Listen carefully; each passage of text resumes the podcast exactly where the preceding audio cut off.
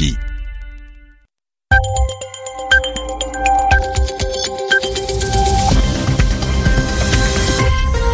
Vous écoutez RFI, il est 20h en temps universel, 22h à Paris. Céline Pellarin. Bienvenue dans votre journal en français facile présenté avec Sylvie Berruet. Bonsoir Sylvie. Bonsoir Céline, bonsoir à tous. Les États-Unis et la Corée du Nord se font face. Pyongyang veut faire de nouveaux tests de missiles. Washington, pour l'en dissuader, positionne à proximité un de ses navires de guerre. Dans deux jours, la Turquie vote pour ou contre plus de pouvoir pour le président. Et le conflit entre la Russie et l'Ukraine prive les Russes de leur participation à l'Eurovision, une crise politique sur la scène artistique. Le journal. Le journal. En français facile. La tension est particulièrement vive autour de la Corée du Nord. Un porte-avions, un navire de guerre américain jettera l'ancre près de la Corée du Sud. Pyongyang promet une réponse sans pitié à toute provocation américaine. Cette présence militaire des États-Unis dans la région est la suite des avertissements du président. Donald Trump ne veut plus que la Corée du Nord fasse des tests de missiles, mais le régime nord-coréen pourrait réitérer faire un nouveau test de tir de missiles missiles balistiques ou même faire son sixième test nucléaire. Yelena Tomic. Sur la base d'images satellites, les experts du site américain 38e Nord ont observé ces dernières semaines une activité continue sur le site d'essai nucléaire de Punggye-ri, n'écartant pas l'option d'un nouveau test nucléaire souterrain. L'engin pourrait être lancé dès samedi matin, affirment plusieurs responsables américains. Dans le même temps, le porte-avions américain à propulsion nucléaire USS Carl Vinson, escorté par trois navires lance-missiles, devrait arriver ce week-end au large de la péninsule coréenne.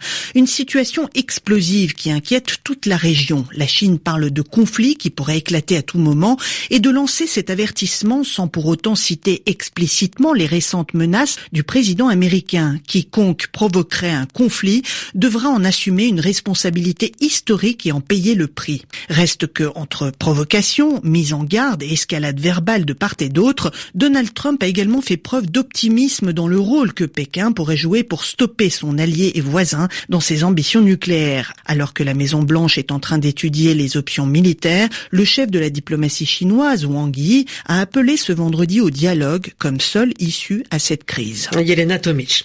Parlons d'une élection présidentielle, celle qui va se dérouler en Iran le 19 mai. Le président sortant a finalement mis fin au suspense, à l'attente. Oui, Hassan Rouhani est bien candidat à l'élection présidentielle. Le chef de l'État modéré veut obtenir un second mandat, malgré les critiques des conservateurs et malgré un bilan économique en demi-teinte pas complètement réussi. Toufik Benaïchouch. Je suis à nouveau candidat pour l'Iran. Je suis pour plus de liberté, plus de sécurité et plus de progrès, a déclaré Hassan Rouhani peu après s'être inscrit sur la liste des candidats. Hassan Rouhani avait été élu facilement en 2013 dès le premier tour. Il avait obtenu à l'époque plus de 50% des suffrages grâce au soutien des partis modérés et réformateurs. Le Conseil des gardiens de la Constitution, l'instance contrôlée par les religieux conservateurs, aura ensuite jusqu'au 27 avril pour approuver les candidats autorisés à participer à ce scrutin, mais très probablement, le principal concurrent de Hassan Rouhani sera le religieux conservateur Ebrahim Raisi ou encore le maire de Téhéran, Mohamed Bagher Ralibaf. Pour préserver leur chance de battre le candidat sortant, les conservateurs ont l'intention en tout cas de ne présenter cette fois qu'un seul et unique candidat.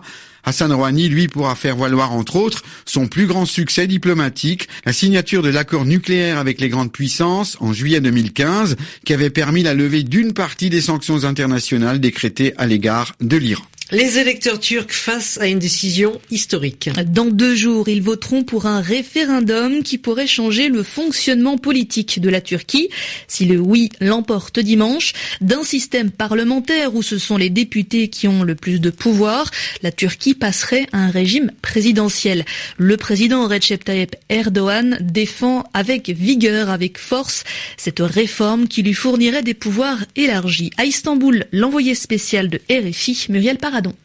Ce qui frappe dans les rues d'Istanbul, c'est l'omniprésence de la campagne pour le oui au référendum et l'omniprésence de la figure du président turc. Des affiches géantes montrent le visage de Recep Tayyip Erdogan apparaissant confiant et sûr de lui avec ce slogan Evet, oui en turc. Ces affiches recouvrent des façades d'immeubles, notamment place Taksim, qui était le haut lieu de la contestation de 2013 contre le pouvoir. Tout un symbole. Pour ce référendum, les militants de l'AKP, le parti d'Erdogan, continuent de faire campagne un peu partout avec des camions et des bruyantes. Ils défendent un pouvoir fort en Turquie pour plus de stabilité et de sécurité. Du côté de l'opposition, qui dénonce une dérive autoritaire, il est beaucoup moins facile de défendre le non. Les partis laïcs et pro-kurdes ont été intimidés, certains leaders sont en prison. Malgré tout, des citoyens turcs se mobilisent, ils descendent dans les rues d'Istanbul, installent des stands à côté de leurs adversaires, ils branchent eux aussi leurs sonos et distribuent des tracts avec le slogan Haïr, non au référendum. Ils essayent de convaincre les indécis. Selon les sondages, les résultats seraient serrés pour le vote de dimanche. Muriel Paradon, Istanbul, RFI. Il y a trois ans au Nigeria, le groupe djihadiste Boko Haram enlevait des centaines de jeunes filles, les lycéennes de Chibok. À Abuja, la capitale fédérale, des mères des jeunes filles ont demandé en ce triste anniversaire aujourd'hui aux autorités nigérianes d'agir pour la libération des 195 jeunes filles toujours détenues par le groupe djihadiste Bring Back Our Girls, traduit en français par Rendez-nous nos filles. Ce slogan qui a fait le tour du monde sur les réseaux sociaux reste d'actualité trois ans après ce rapt massif, mais la mobilisation s'enlise, ce qui inquiète les proches des victimes. La Russie privée d'Eurovision quand la politique et la musique s'entrechoquent. La Russie est donc exclue de l'Eurovision, ce concours de chant en Europe. À l'origine de cette décision, la crise politique entre Moscou et Kiev. C'est dans la capitale ukrainienne que le concours aura lieu cette année et les organisateurs ne veulent pas de la candidate proposée par les Russes. En effet, Kiev refuse de l'accueillir sur son sol puisque cet artiste russe a chanté en Crimée, une région d'Ukraine annexée, rattachée à la Russie. À Moscou, Muriel Pomponne. L'affaire est suffisamment importante pour que le Kremlin s'en mêle. Nous regrettons que les organisateurs de l'Eurovision aient été incapables de respecter leurs propres règles et d'obliger l'Ukraine à respecter également ces règles.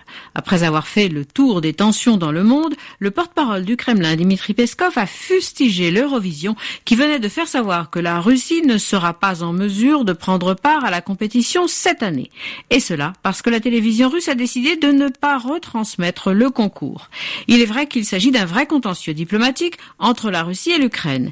Kiev refuse d'accueillir la chanteuse russe car elle a déjà participé à un concert en Crimée. L'Eurovision a d'abord tenté de régler le problème en proposant de faire participer Yulia Samoilova lors d'un duplex par satellite, mais cette proposition a été rejetée par la chaîne, tout comme celle de changer de candidate. Les organisateurs ont alors menacé d'exclure l'Ukraine des futures compétitions si le pays persistait dans son refus d'accepter la candidate, sans réussir à convaincre Kiev de changer d'avis. Finalement, c'est la télé russe qui a renoncé à diffuser le concours, alors que la diffusion par une chaîne nationale est un prérequis à la participation de tout pays. La Russie a donc été exclue. Muriel Pomponne, Moscou, RFI. On dit plutôt, euh, Céline, que c'est le rugby qui est un sport de contact sur le terrain, pas le football. Visiblement, un président entraîneur de foot n'était pas au courant. Pas de plaquage, pas de mêlée comme au rugby, mais des pincements de fesses. Oui, vous avez bien entendu. Ce, ce, cet entraîneur président d'une équipe tunisienne, le club sfaxien, s'est vanté. Il a dit sur une chaîne de télévision qu'il avait pincé les fesses d'un arbitre qui était sur le bord du terrain. Un geste irrespectueux et inacceptable pour la fédération tunisienne de football. Accusé de comportement dangereux et antisportif, la sanction est implacable comme au rugby, l'entraîneur n'a plus le droit d'avoir une activité liée au football de toute sa vie. Et l'actualité sportive africaine, la vraie cette fois-ci, eh bien ce sera avec Philippe Zigraf dans la dernière édition d'Afrique Soir Civi, euh, une, une édition que vous pilotez. Le catamaran Énergie Observer, un navire autonome en énergie propulsé à l'hydrogène et aux énergies renouvelables, a été inauguré à Saint-Malo. Oui, c'est en France, Saint-Malo. Dans les prochaines semaines, son navigateur, Victorien Erussard, débutera un tour de France et il fera une escale à Paris, ce sera en début juillet. Ensuite, ce catamaran, ce navire écologique fera un tour du monde, six ans de navigation autour de la planète sans émission de gaz à effet de serre, de CO2, avec pour objectif de partir à la découverte de solutions pour un futur plus propre. Et puis cette nouvelle pour les amoureux du ciel, un astéroïde va passer mercredi près de la Terre, mais sans présenter le moindre danger, selon la NASA. Il est joliment baptisé 2014 JO 25 et l'astéroïde, il mesure 650 mètres de large, il passera à 1 800 000 km de la Terre, c'est-à-dire un peu moins de 5 fois la distance qui nous sépare de la Lune. Vous écoutez RFI, vous êtes bien sur Terre en train d'écouter le journal en français facile. Merci à vous. Shoot.